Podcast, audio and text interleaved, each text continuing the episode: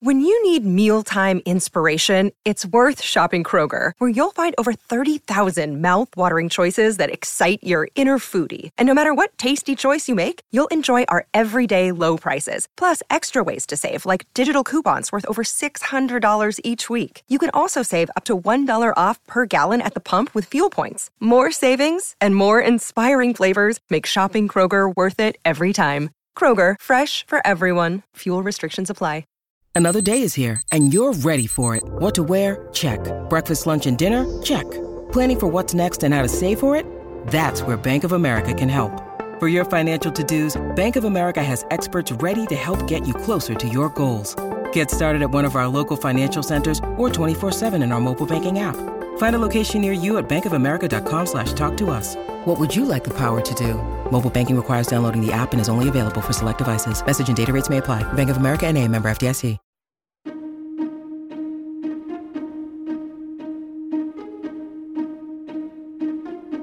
Hello, welcome to the podcast. Our guest this week is Mary Portas, a living legend of the retail world. Mary first found fame as the creative director of Harvey Nichols and went on to become one of the U K's foremost authorities in branding and retail. Her new book, Rebuild: How to Thrive in the Kindness Economy, is an essential guide to building back better post-pandemic. She shared her insights in a How To Academy livestream with Hannah McInnes. You ask this question in the book. I'm going to ask it back to you. I think it's in your second chapter. You say, who is this book written for?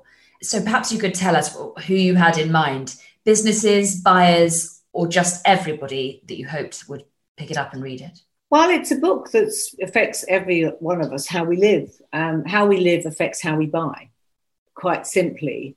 And this is for people who are interested and want to live better and choose better from where they buy. And it's also a book for businesses who want to do better and create a better business model that's based on more than just making profit. So it's it's a really for anyone who's interested in, in making the right choices, really. Mm.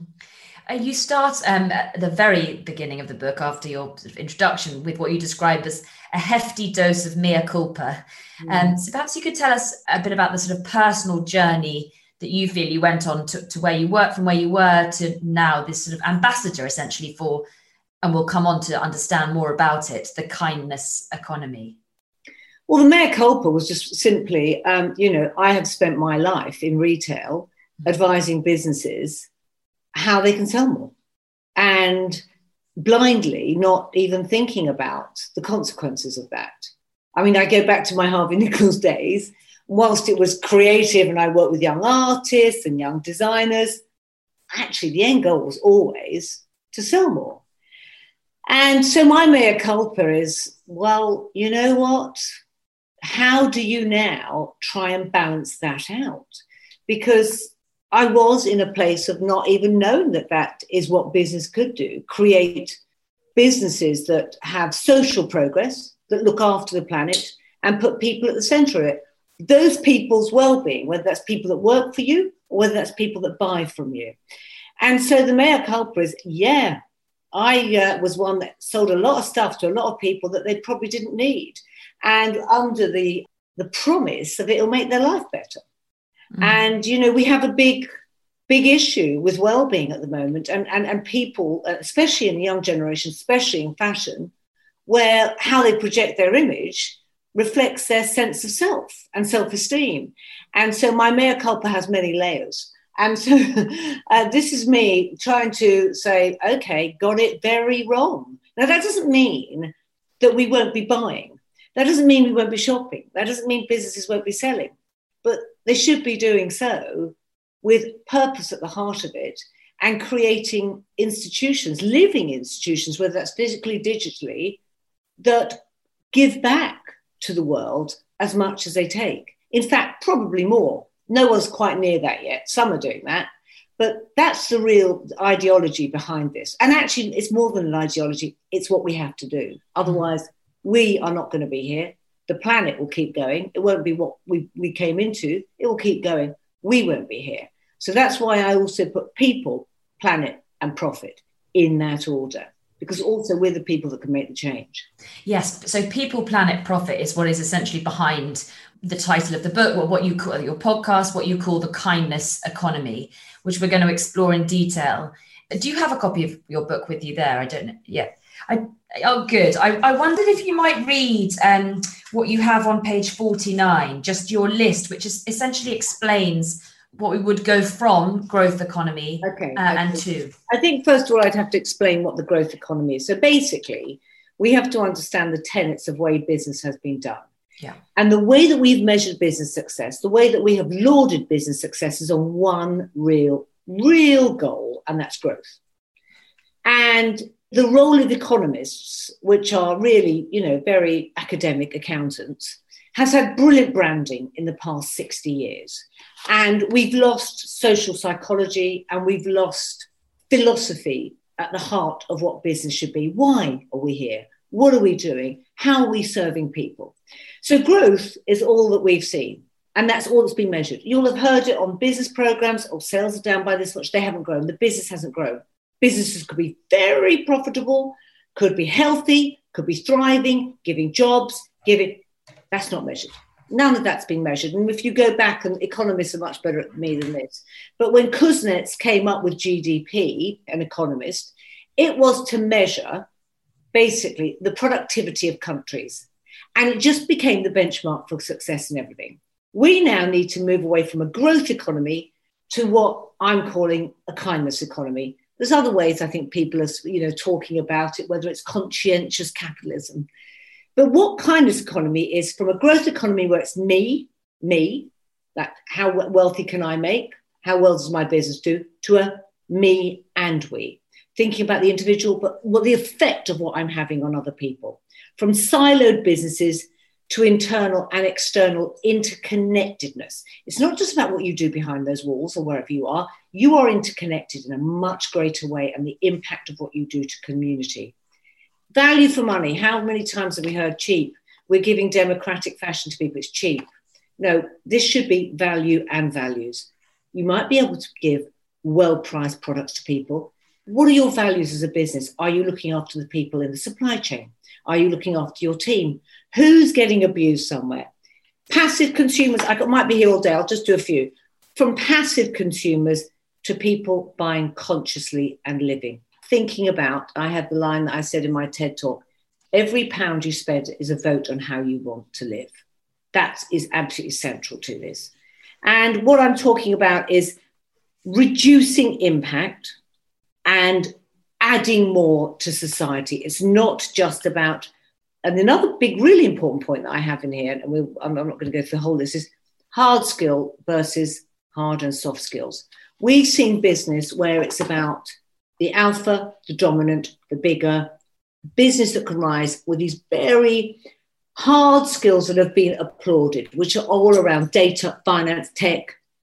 And actually, we need more soft skills in business. We need empathy, and we need people to understand what's happened to the planet, how we're living, and create environments and businesses that connect and are empathetic to the needs of humanity.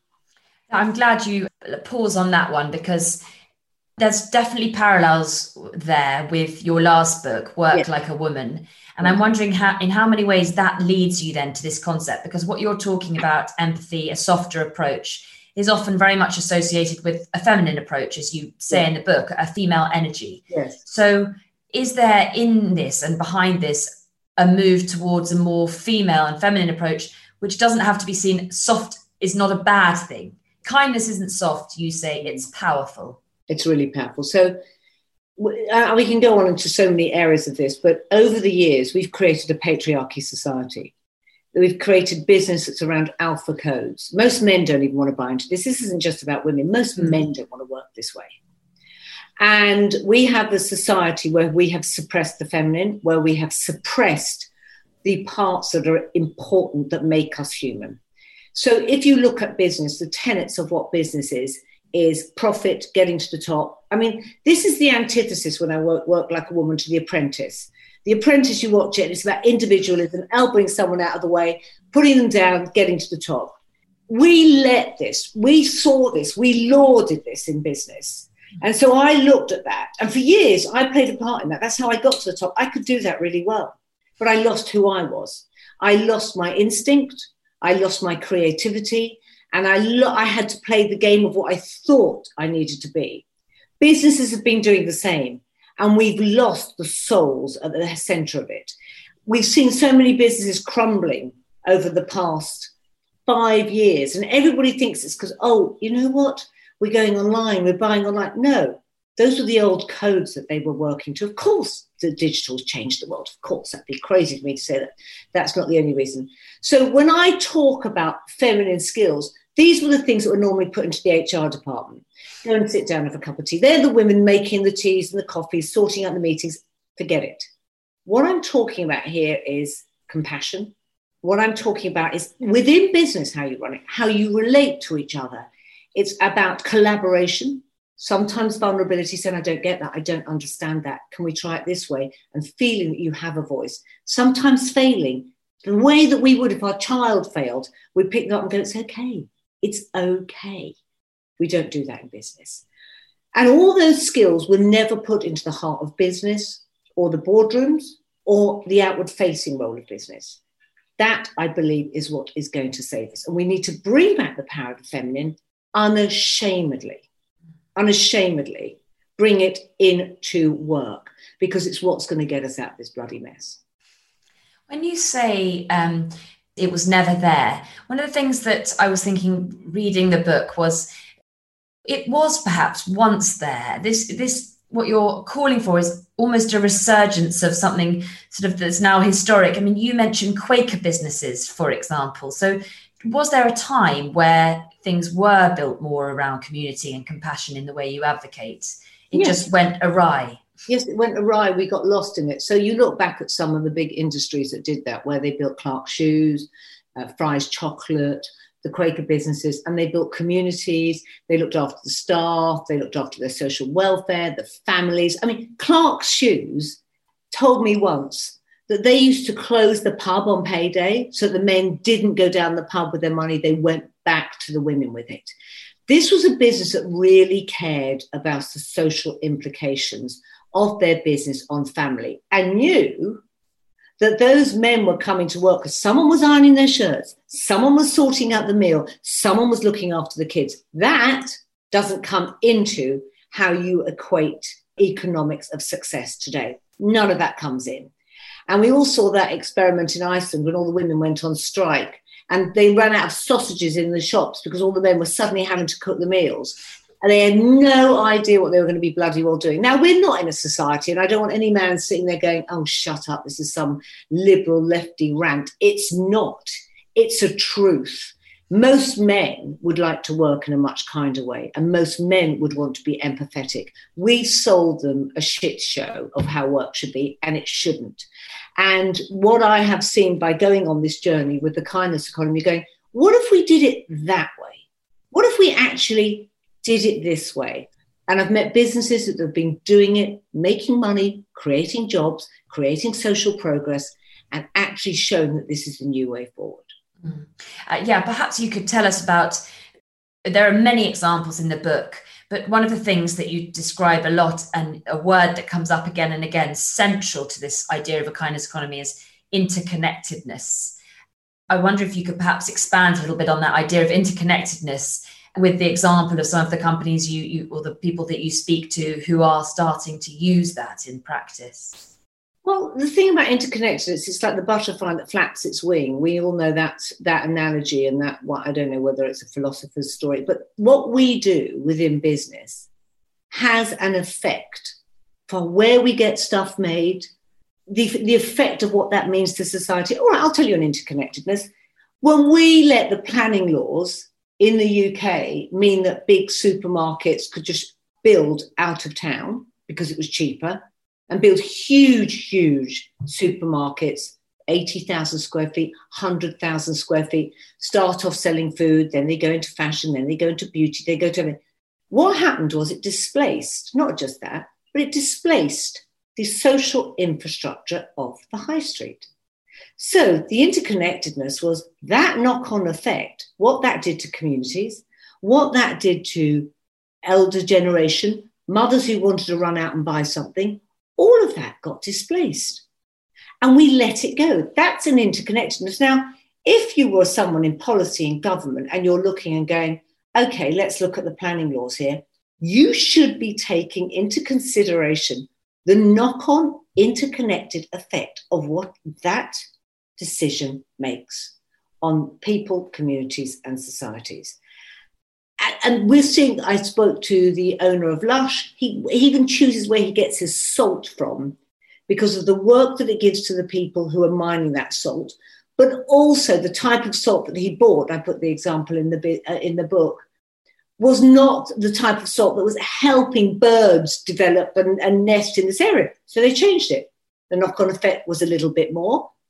Part of that they passed on by pulling back in other areas of their business, but knowing the effect of their choices is having on communities the other side of the world.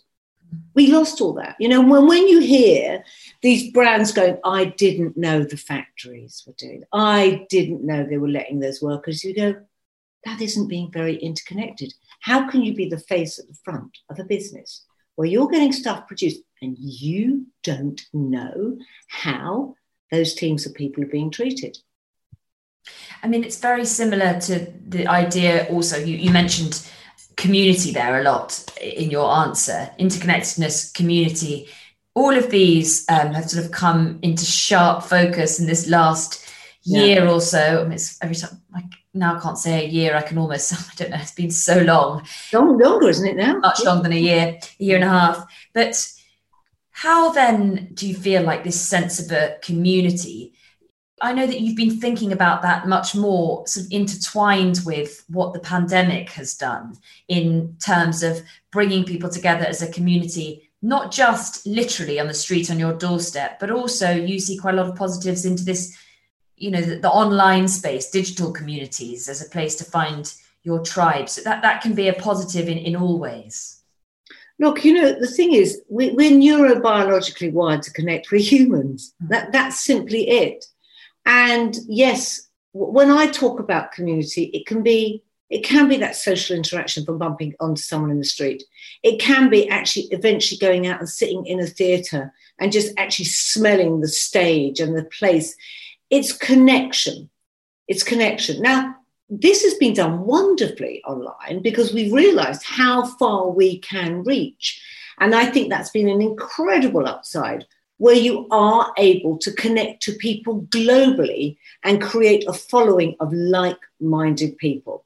And that like-mindedness is at the heart of what community is. It doesn't matter where it is, but we need that. And by that, I mean, we can no longer as businesses think of ourselves as business and consumers. When you just judge me as a consumer, you judge me by what I buy, not who I am, how I emotionally connect, what my interests are. And what I've seen through, and what some great brands that have done this digitally and physically, is they are setting their values and people are buying into them rather than from them. Yeah. And they're creating communities of followers rather than just passive consumers. But, you know, community has, it's a social web of security for us, wherever it is. And we can't underestimate that. Whether it's in the office, you know, the same applies. How can we leave people just working totally from home and not think of the social and mental well-being of those people? Bringing them into a space, whether that's one day a week, two days, I don't know, whatever, that is understanding your community and having a deeper, more sensitive connection to it. That's what we need to get to, whatever part of business that we're doing, is we need to, and, and some are doing it so beautiful. I saw small things like the co-op has got badges now and they knock on the door saying, I've got time to talk, realising the loneliness that we are seeing in this country. And it's not from just an ageing population. It's the highest it's ever been between sixteen and twenty-four-year-olds. So connection, community, that has to be the glue, the glue at the heart and seamlessly through business. Coming back to COVID, which obviously, you know, is on people's minds when they hear you talking about those sorts of things, working from home. These are all things that this year have become sort of exacerbated in a, in a sense. We've become closer to communities, but we've also been isolated in our homes. There is un, undeniable sort of devastation from what we've lived through. But all the way through the book, there's a, a, a great positivity and a sort of swell of action that you feel comes from, if we treat it right this time. You say we're living through an age of enlightenment and an era of hope, and that um, the COVID conscience has essentially acted as a catalyst. So, so how, how does that, how do we grasp that, you know, the I positive? That's, that's so central. I think we've seen this bigger shift. This is, this is seismic what's happened to us in our lifetime. You know, we, we all thought we wouldn't get away, there'd be a war or something, you know, well, other generations had. This has made us rethink how we live on so many levels. And it's had, as you say, quite a devastating effect on us. The COVID conscience I talk about is, this has just sped up what was already happening. Now, there was a brilliant philosopher called Gershom Scholem, and he called them the plastic hours. When something so big happens in the world, you have time to make change happen. Really significant. And if you act then, change really does happen. And he talked about that after the um, Holocaust. You can't go back on that. So what are our learnings through this? Because they have been elevated. And I think we have learned that there's stuff we just don't need in life, and the stuff that we do. And the stuff that we do need is the more humane stuff, and not the stuff that surrounds us or we put into our lives to make us feel good. So this is the time to make change. We know the planet's dying. We know it. We've just sort of ignored it for so long. We've heard messages, you know, whether it was Attenborough starting it, Greta Thunberg coming to the streets. We've seen this constantly coming to us. And now we know we cannot go back to where we were. So my thing is, we can all do our individual part of this. We can choose how we spend. We can choose how we recycle. We can choose not to stagger out of the supermarket with ten plastic bags. We can choose not to buy bottled water. But I believe big, big change has to come from industry and business. I don't think it's going to come from politicians. They're not making policy change anywhere near quick enough. Don't have much hope with that. So it's going to come from two places, from business and from the people. The people knowing we want to change, because I don't want to hand this world over to my children. I want to hand something that's down better over, and that actually we can all do our part to make that change. So when people hear that, as you as you can imagine, there is a sense of, as an individual, we'll come back to businesses again, but as individuals, as buyers or consumers, I'm sure there are people listening who are run businesses, I hope so. But either way, as individuals, it's so easy to feel a real sense of helplessness in the face of these enormous problems. When you talk about the planet, climate change, mm. um, you, you know, it's so easy to feel helpless, and that each individual action won't make a difference, sort of to, to give up in that sense. But you say, you know, time and again in the book, and there's a chapter dedicated to it, you know, we're not passive, we have agency. We shouldn't be daunted. We should be empowered. Each individual does have sort of agency to change things. Perhaps you could develop on that as the questions that we ask ourselves when we're buying. Well, it's the questions we ask ourselves. And sometimes we turn a blind eye because it's too difficult. Don't beat yourself up on that shit. You know what? Just think, do I want to be on this journey? Do I want to do this? And I think that's, a, I always, I, I put in the line, start where you are. Pema Chodron wrote that. You know, everybody thinks, you know, if I want to be a better person, I've got to learn to meditate. I've got to learn to do this. Just start where you are, and just be aware that this is something I do want to do. I'm going to start with businesses first of all. First of all, I believe there is huge hope. We are seeing more creativity in this time than we have seen in business in a long time. And it's coming from often the small businesses are doing this, because the big ones are like Titanics. They can't quite move themselves fast enough. And you're getting some nimble little upstarts. We've never seen so many entrepreneurs. We've also never seen so many fail. But don't let that hold you back. From a personal point of view, and, and there's two things I would say to businesses as well. On one hand, you're doing what I quote the uh, the Senator John, I can't even remember his surname, but he talked about in a great speech. On one hand, there's this dying culture. And we're hospice workers on that, because you're not going to throw off everything you do in your business at the moment or the way we live. This, so you're at one point, you know this dying culture's going. So we're we're sort of looking after it and knowing it's not going to be the future. And on the other side, we're midwives rebirthing, you know, and bringing in this new. So you you these are two roles that we're kind of surfing at the same time. And if you've got a business, you still want to make money, and you can't just go, right, I'm all going to do this tomorrow. And cl-. You can't. So how do you slowly take the steps? It's the same as an individual. What do we start doing? How do we start thinking about the way we're consuming? How do we make our choices? Yes, we know we can stick another one on Amazon. Or could we possibly support? Or could we look at a small business we support from? Or could we recycle those clothes that we've been wearing? Or could we actually, you know, buy some secondhand clothes and not spend X amount in Zara with three big carrier bags we come out with? How about we only buy X amount? And how about when we buy that, that outfit, we actually give one away? You can start, just start there. You can ask yourself, because everybody's life is different, what can I make? And sometimes it is more effort. Sometimes it is. But, you know, we're all these leaves on trees. We are not on our own. And together, the power of us all together making those changes is how change really, truly does happen.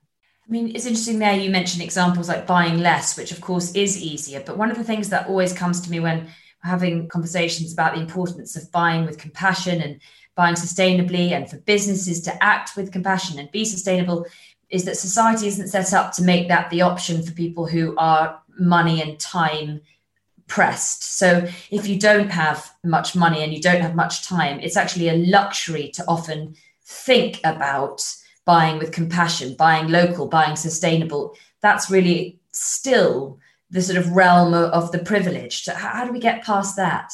I'm not sure it is the realm of the privileged, because I talk about the double values. What the privileged is, we well, first of all, we need the, the businesses to deliver to us, to the lives that we live, but with compassion and with thinking about not, not just sustainability. Sustainability is a big goal to come down, but decency and compassion. So again, not every brand, and certainly in the fashion industry, there are very, very, very few sustainable brands. So that one is not going to be answered for a long time. That needs a whole reworking on how we're even creating fabrics. I was talking to some of the great minds worldwide. You know, we're actually believing that the future of fabric production is going to be on the farms. We'll be making fabric from beetroot pulp or, you know, mushroom, whatever. That's a long way to go, right? Of course, we've got to understand convenience. Of course, we've got to understand speed. But if we have governments, let's just take how we shop locally.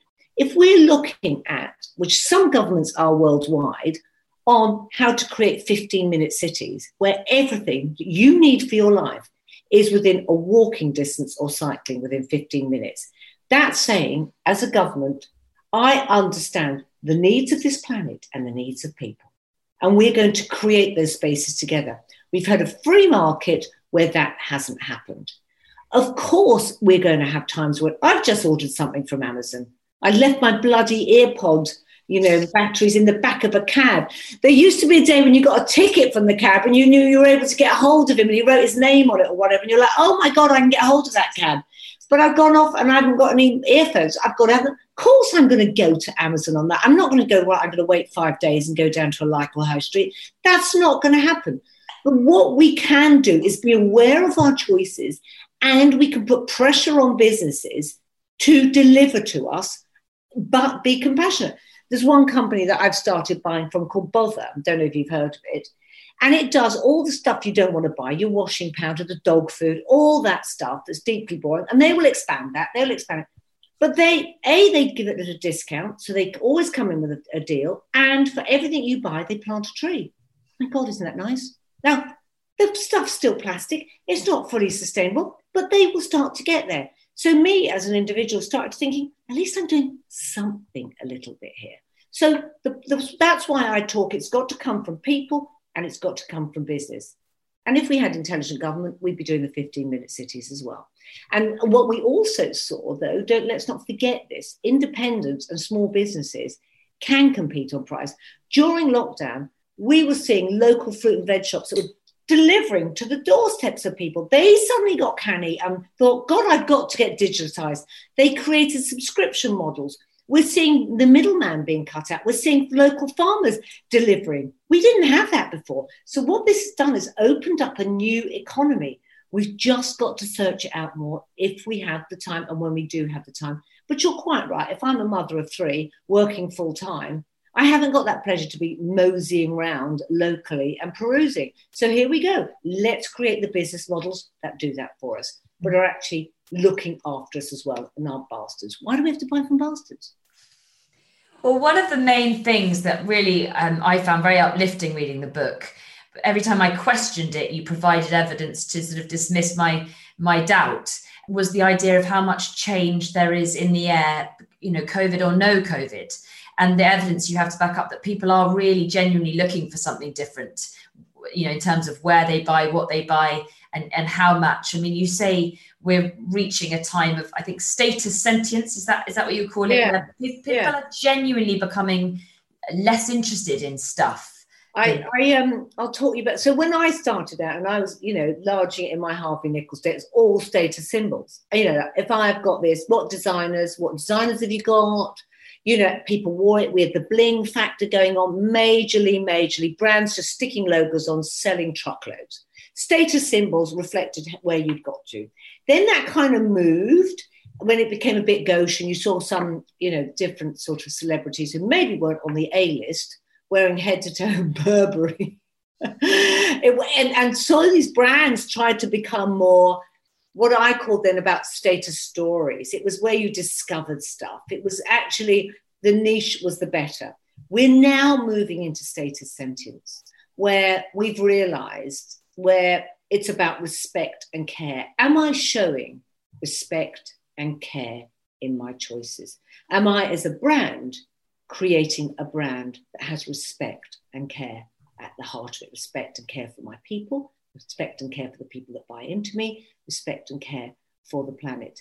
This is a shift. So it would be rather gauche if you came and saw me staggering out with all these carrier bags of clothes, you know, every label possible. You'd think that doesn't feel very sentient to me. That doesn't feel very sexy. That doesn't feel very modern. So whether we like this or not, it's happening. It's a cultural shift. Mm-hmm. And the businesses that will understand that and are going in for the long term are going to be the winners in the end. I was speaking even today to Iceland, you know, and the guys there are doing supermarket extraordinary stuff. Mm-hmm. How do you balance frozen food value with decent values? And he said, I'm in it for the long term. I'm not just feeding short term. You know, actually, when you hear these all the time, when we used to hear Marks and Spencer's going out and giving out their, well, their results, it was because they had to pay all the people who had a part of Marks and Spencer's. And when you've got a brand where you are in control of it and you can say, I'm in this for the long term, then you can start to make changes happen and not just short term. It's interesting you mentioned Iceland. I think uh, Richard Walker is really a bit of a hero where all of these things it's are. It's been incredible. It's him today I was chatting with. I was on really incredible. And and when he started this, you know, and he said about palm oil, re- realising the implications of palm oil, he set out to take palm oil out of all their products. He has something like seven hundred eighty products. And he's got through, I think, something like over five hundred he's done. And then Panorama went under, or some B B C, and, and found fifteen products that had palm oil. And it's like, uh, let's point the finger. Shame, shame, shame. Then we, we don't shame the ones who are hiding behind the wall, who aren't doing anything. And, you know, the guy gets up again. He gets knocked down and he gets up again. And that will be a brand that's not about shareholder interests and short-term profits. It's going to be long-term. Mm-hmm. And I would be, you know, if anyone's sitting listening to this, whether advising businesses, whatever, they need to get on this. This is going to be the future. Yeah. And just to come back very quickly to that idea of things changing, I was really struck by the example you give of actually idols and how they change, because it, you know, it really is a, it shows how that's happening in the sense that, for example, David Beckham, you move to, you know, now the idol of kindness and sort of compassion and doing things for society personified, you know, Marcus Rashford. Yeah, I mean, look, I don't want to knock David Beckham. I'm sure he's a very sweet guy underneath, yeah. a decent guy. And uh, his wife gave me all the kids' clothes from my charity shops to sell. So, you know, but it was, an, it was a metaphor. And I, I was watching the football And I've got a twenty-six-year-old son and I've got a nine-year-old son. And I have gone through all these footballs, Euros, World Cups, and gone, oh, my God, please, England, please win. I can't bear it. With sons, your literal stomach's going, ah, ah, ah. I watch them all. We get the flags out and we watch the match. And I remember my eldest son, Milo, watching, and I think it was back in two thousand six. I can't remember. And there was Beckham with his tats and his quiff, every watch brand possible being advertised with, every, and it was about, the talk at that time was about his stud diamond earrings. And we were sold that. We were sold. He was, he was the icon of, if you create wealth, you can have fame. You can have power. That's it. Fame, fame, power and wealth. Today, we're watching a game. You've got Gareth Southgate hugging these young men on a field, on a pitch, when they're giving their monies to the N H S. They're still making money. They're still making money. This is the double values, but these new values have come in. They're still making ridiculous sums of money, but they're giving their, their money to the N H S. You've got Marcus Rashford fighting on the, the kids' meals. You've got Southgate talking empathy, saying, this was me. These were my choices. I take this on. Showing vulnerability, collaboration, connection. It was beautiful. And if we won, we won ten nil on those values. England won. England won. Still think the Italians were a bit rough and dirty playing. um, one of the questions that you ask everybody on the podcast is, do you really think we can achieve this? And where do you think we can be by twenty thirty? So I turn that question to you. I, I think we will achieve it. I'm de- I have every hope. And I think... Look, I have I won't say it on air, but there's there's two there's two tribes in, in this. There's the people who don't give a monkeys or a shit, and there's people who do give a shit. And the give a shits are getting bigger and bigger and bigger. There'll always be someone trying to make a quick buck. There'll always be someone and some business greenwashing, talking. That, that happens. You know, we've seen it in politics, and then you get a new breath coming in, and then in comes another one. But I genuinely believe this is go- it's going to have to happen. There'll be policy eventually that will come in, but the pressure will come from people wanting to live better and seeing what better means. I have every hope our future, even if you talk about the industry that I'm in, advising retail brands, I think we'll see less, but we'll see better. We don't need as much stuff. Everyone goes, oh, isn't it terrible when you see these brands going down? No, no, no, it's over.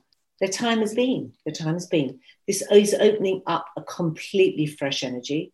And we're seeing a beautiful generation of Generation Zs and some of the millennials who are going, all those promises that you had, that you had when you grew up, that this is what you need, this is how you behave, this is the house you're going to get, this is what marriage is, they ain't there. So actually, we are going to live and actually care for ourselves and our planet in a different way, because that's all we've got. And I have every hope on this. And there'll be naysayers and there'll be people that knock us, but you have to keep going back out on it, because that's how change happens. So that's why you, you end with what you call your rallying cry. Would it be fair to say your main message that you would love people to take away is to put, as you say, the planet and humanity at the heart of everything we do? Those two are the central sort of keys to this. You know, in life, when you, and I, I can only just make the analogy in business, and I'm thinking of it, when you have children or family, your love for them is so pure, it really is so pure that you would do anything to make them have a decent life or happy. Whether it's your mother, whether it's a grandparent, whether it's your children. Why do we let that go when it comes to business? Why do we stop being that? The, these are real truths here that are happening. We've got a planet that's dying. We've got the highest rate of obesity. We've got through fast food and cheap food that came in. And we keep getting told it's democratic. People can afford cheap stuff. Well, what about they can afford cheap stuff that's also good for them? Because we can do that. It might mean that you're not bashing out the profits at the size you were, but you'll still have a healthy, thriving business. Take it. That's the truth. And we can demand this. We can demand businesses and ourselves to be kinder, just kinder. And being kinder is the more difficult choice. It's not a soft skill. Mm. It's very difficult to love. It's not the easiest thing to do, but that's what we need to do. So I'm going to um, sort of, I say reluctantly, because there's so many more things I could ask, um, and, and, but I'm going to hand over to audience questions. There's a question here um, from Donald, who says, you refer to the soft skills, which I totally understand as a factor contributing to a much wider kindness economy and a move towards a compassionate culture. From a gender point of view, how do you think we can best encourage organisations to hone in, bring out those skills in their male workforce? It's a very good question. No, it's an excellent one because I, well, Donald, hello. When I, when I did my book Work Like a Woman, I went up to the Edinburgh Festival. God, it was, I walked out onto the stage and it was packed and I just saw a lot of men as well. I'm like, oh God, you know, here we go. And I met, my daughter said to me, Mama, I'm not sure you should write, call it Work Like a Woman. And she said, you're going to alienate all those men. I said, but actually, what I mean by work like a woman, I want to work like me as a woman. That's what I meant. I want to connect with my inner sensitivity. And I believe that inner sensitivity is in lots of men, but we've taken it away from them. And I remember this guy coming up to get these books signed, and he ran a building company, and he had ten books in each ha- hand. And he said, I'm going to show this. I'm going to bring this into my business. He said, and I'm going to cover the books and not show them the title. he, he handed them and he wrote an email to me afterwards. Because it doesn't matter. It doesn't matter that it's called Work Like a Woman. Actually, most men want to be freed from this. So I think you need to create a culture within business that shows that men can be vulnerable and open. I interviewed a great guy from MediaCom who headed up one of the best media businesses, and he told me he suffered with depression. So the first thing he did is he put up a, a note on the wall and said, I suffer with depression, and I've combated it as much as I can. If anyone else wants to talk to me about how they feel in the workplace, come to me. And then it just grew. And what he did was then had what they call it, I can't remember the word for it, but like your buddy, your work buddy, that you could go to and talk about any issue and not feel ashamed and not feel that you had to be this alpha person. So it comes from a cultural philosophy that you need to have in the business. Invariably, Donald, it comes from the top. But you know what? You can also create your own little micro teams of people that can make change and push it up from the bottom as well. Another question from Lauren is, I see people from the corporate sector moving over to the charitable, not-for-profit sector, but it seems harder to go the other way. How can we encourage corporates to employ staff with this alternative experience rather than looking for what they know? So with this alternative experience and with the soft skills rather than looking for what they know?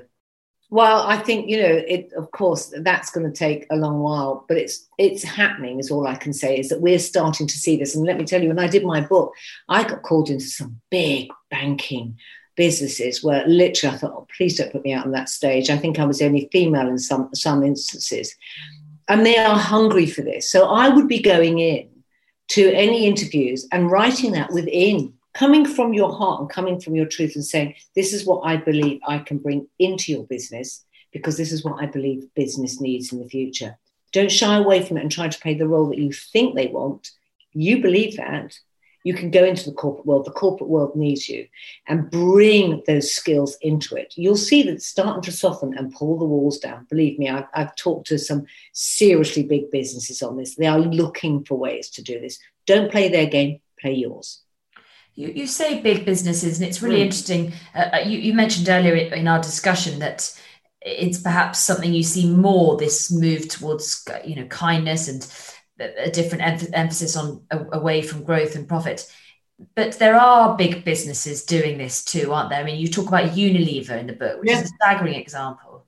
Yeah, Unilever, massive, massive. And I heard him talking on the radio, the chief executive. I was like, my God, sorry, who is this? You know, and it was C E O talking about how he wanted diversity, how he was going to create sustainability. Long journey. We're not one hundred percent getting it right.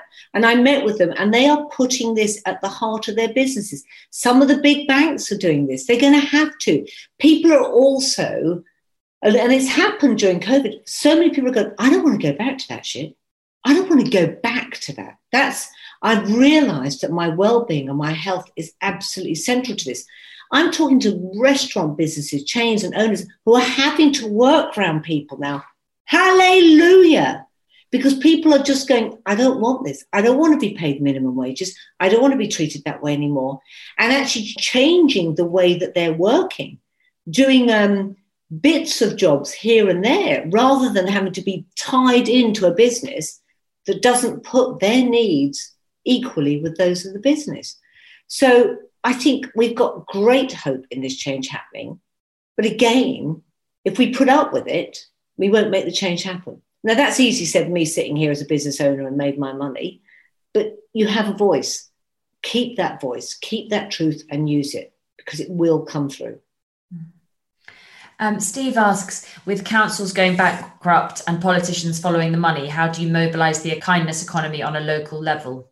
Oh, I think that's where the answer is, on a local level. I did um, Ed Miliband's podcast the other day, and uh, I, I bumped into him in the street. I mean, it sounds like very lovely, I do. And um, I believe the change is going to come. I believe that that's even what the Labour Party should be doing. When you look at the worst affected areas, often they are Labour councils.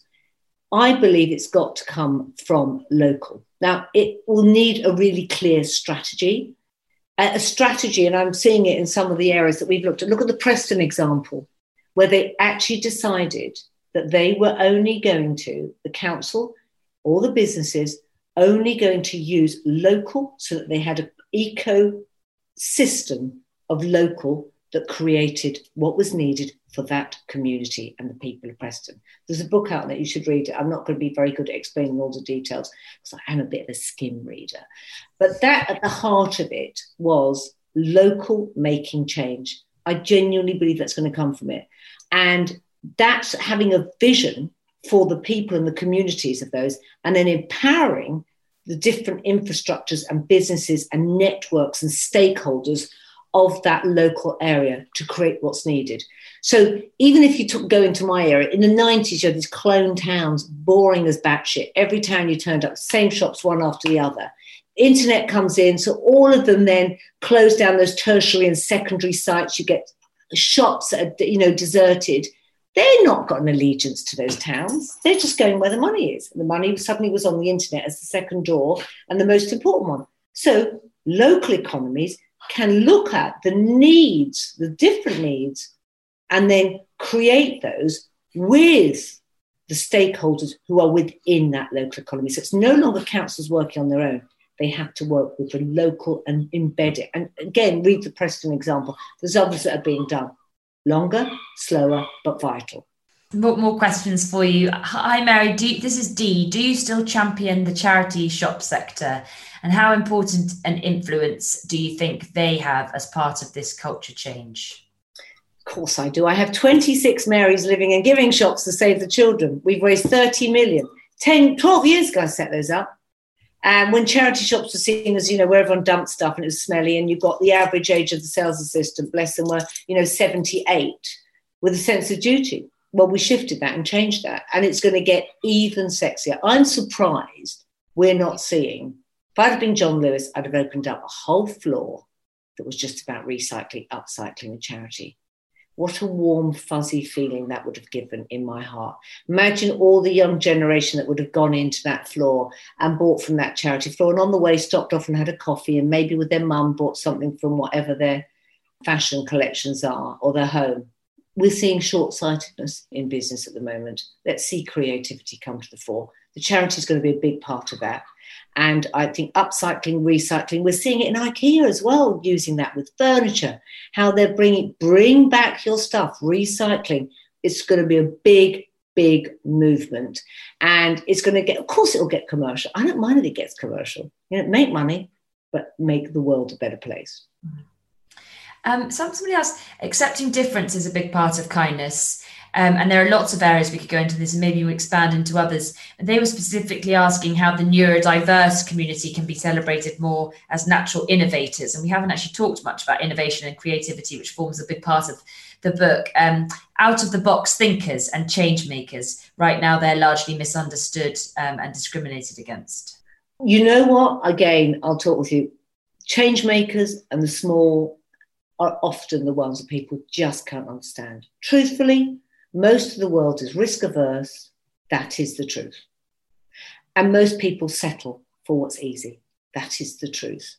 I interviewed Juliet Davenport, who started Good Energy. She started her own electricity company, Good Energy. Can you imagine that? going into the world where the biggest brands are owning this, run by old fossils themselves, who have done it this way for so long. And she went in knowing the planet was done. We're talking back in nineteen ninety-nine and said, how about if we did it this way? Laughed at, put down. That happened.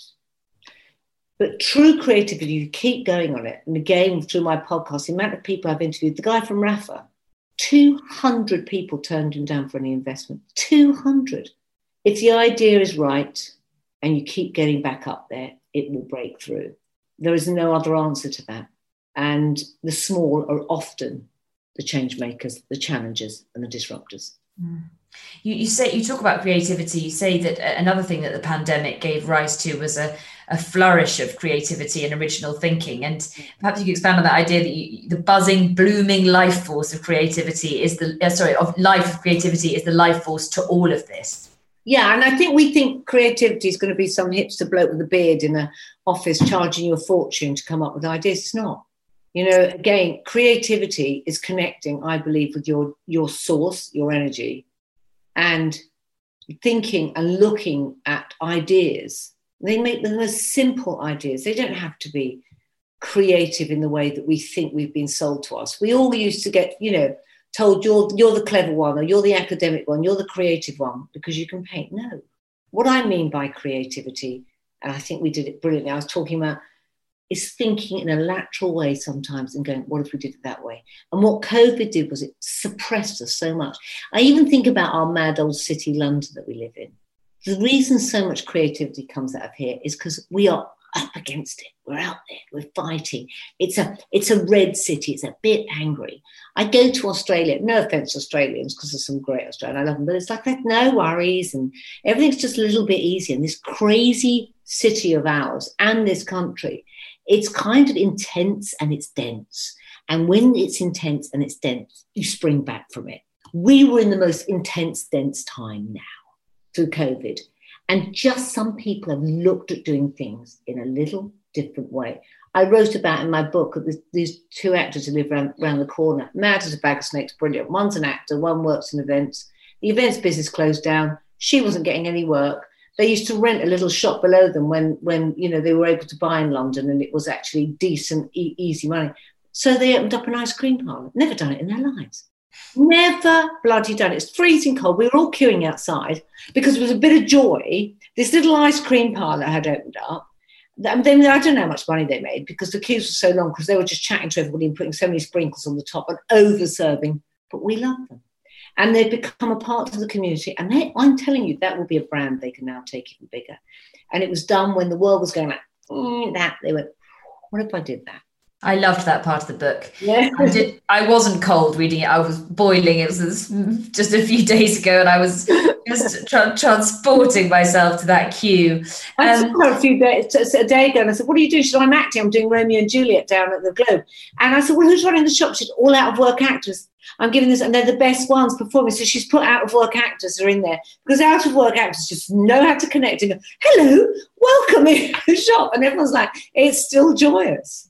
Um, another question, at a time when communication has never been more efficient, as with Good Energy, it needs a voice to initiate a groundswell of good ethics. How would you create a collective identity?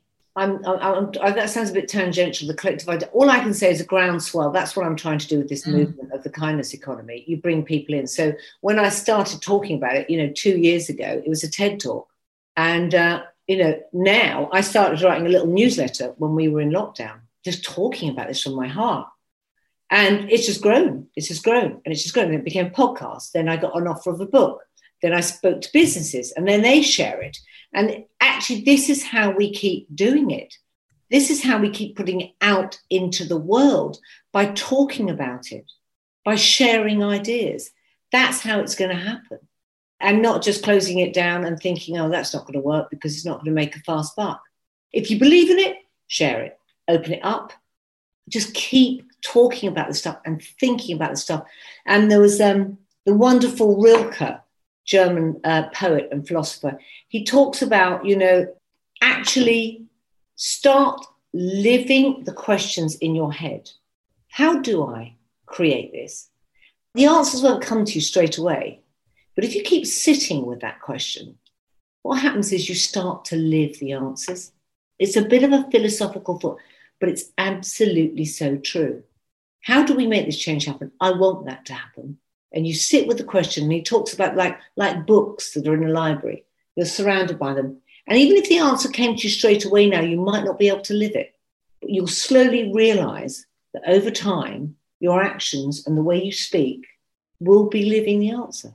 I feel like that is seamlessly a very good and positive uh, way to end, just as we come to the end of our hour. But it's been fascinating, as I thought it would be, um, hearing from you. And thank you so much for joining us. Thank you for writing the book. And thank you to everyone very, very much indeed for signing in. Thank you. Thanks, Hannah. Be safe. This week's podcast starred Mary Portas and was presented by Hannah McInnes. It was produced by me and edited by John Doughty. Alongside our podcasts, films and live events, How To Academy also hosts interactive courses and masterclasses taught online by leading business practitioners. From the art of selling to entrepreneurship, projecting authority to speaking with confidence. You can find the whole range on our website.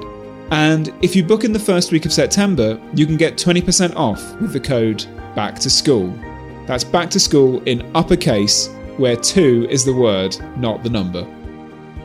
Until next time, I'm Vas Christodoulou. Thanks for listening.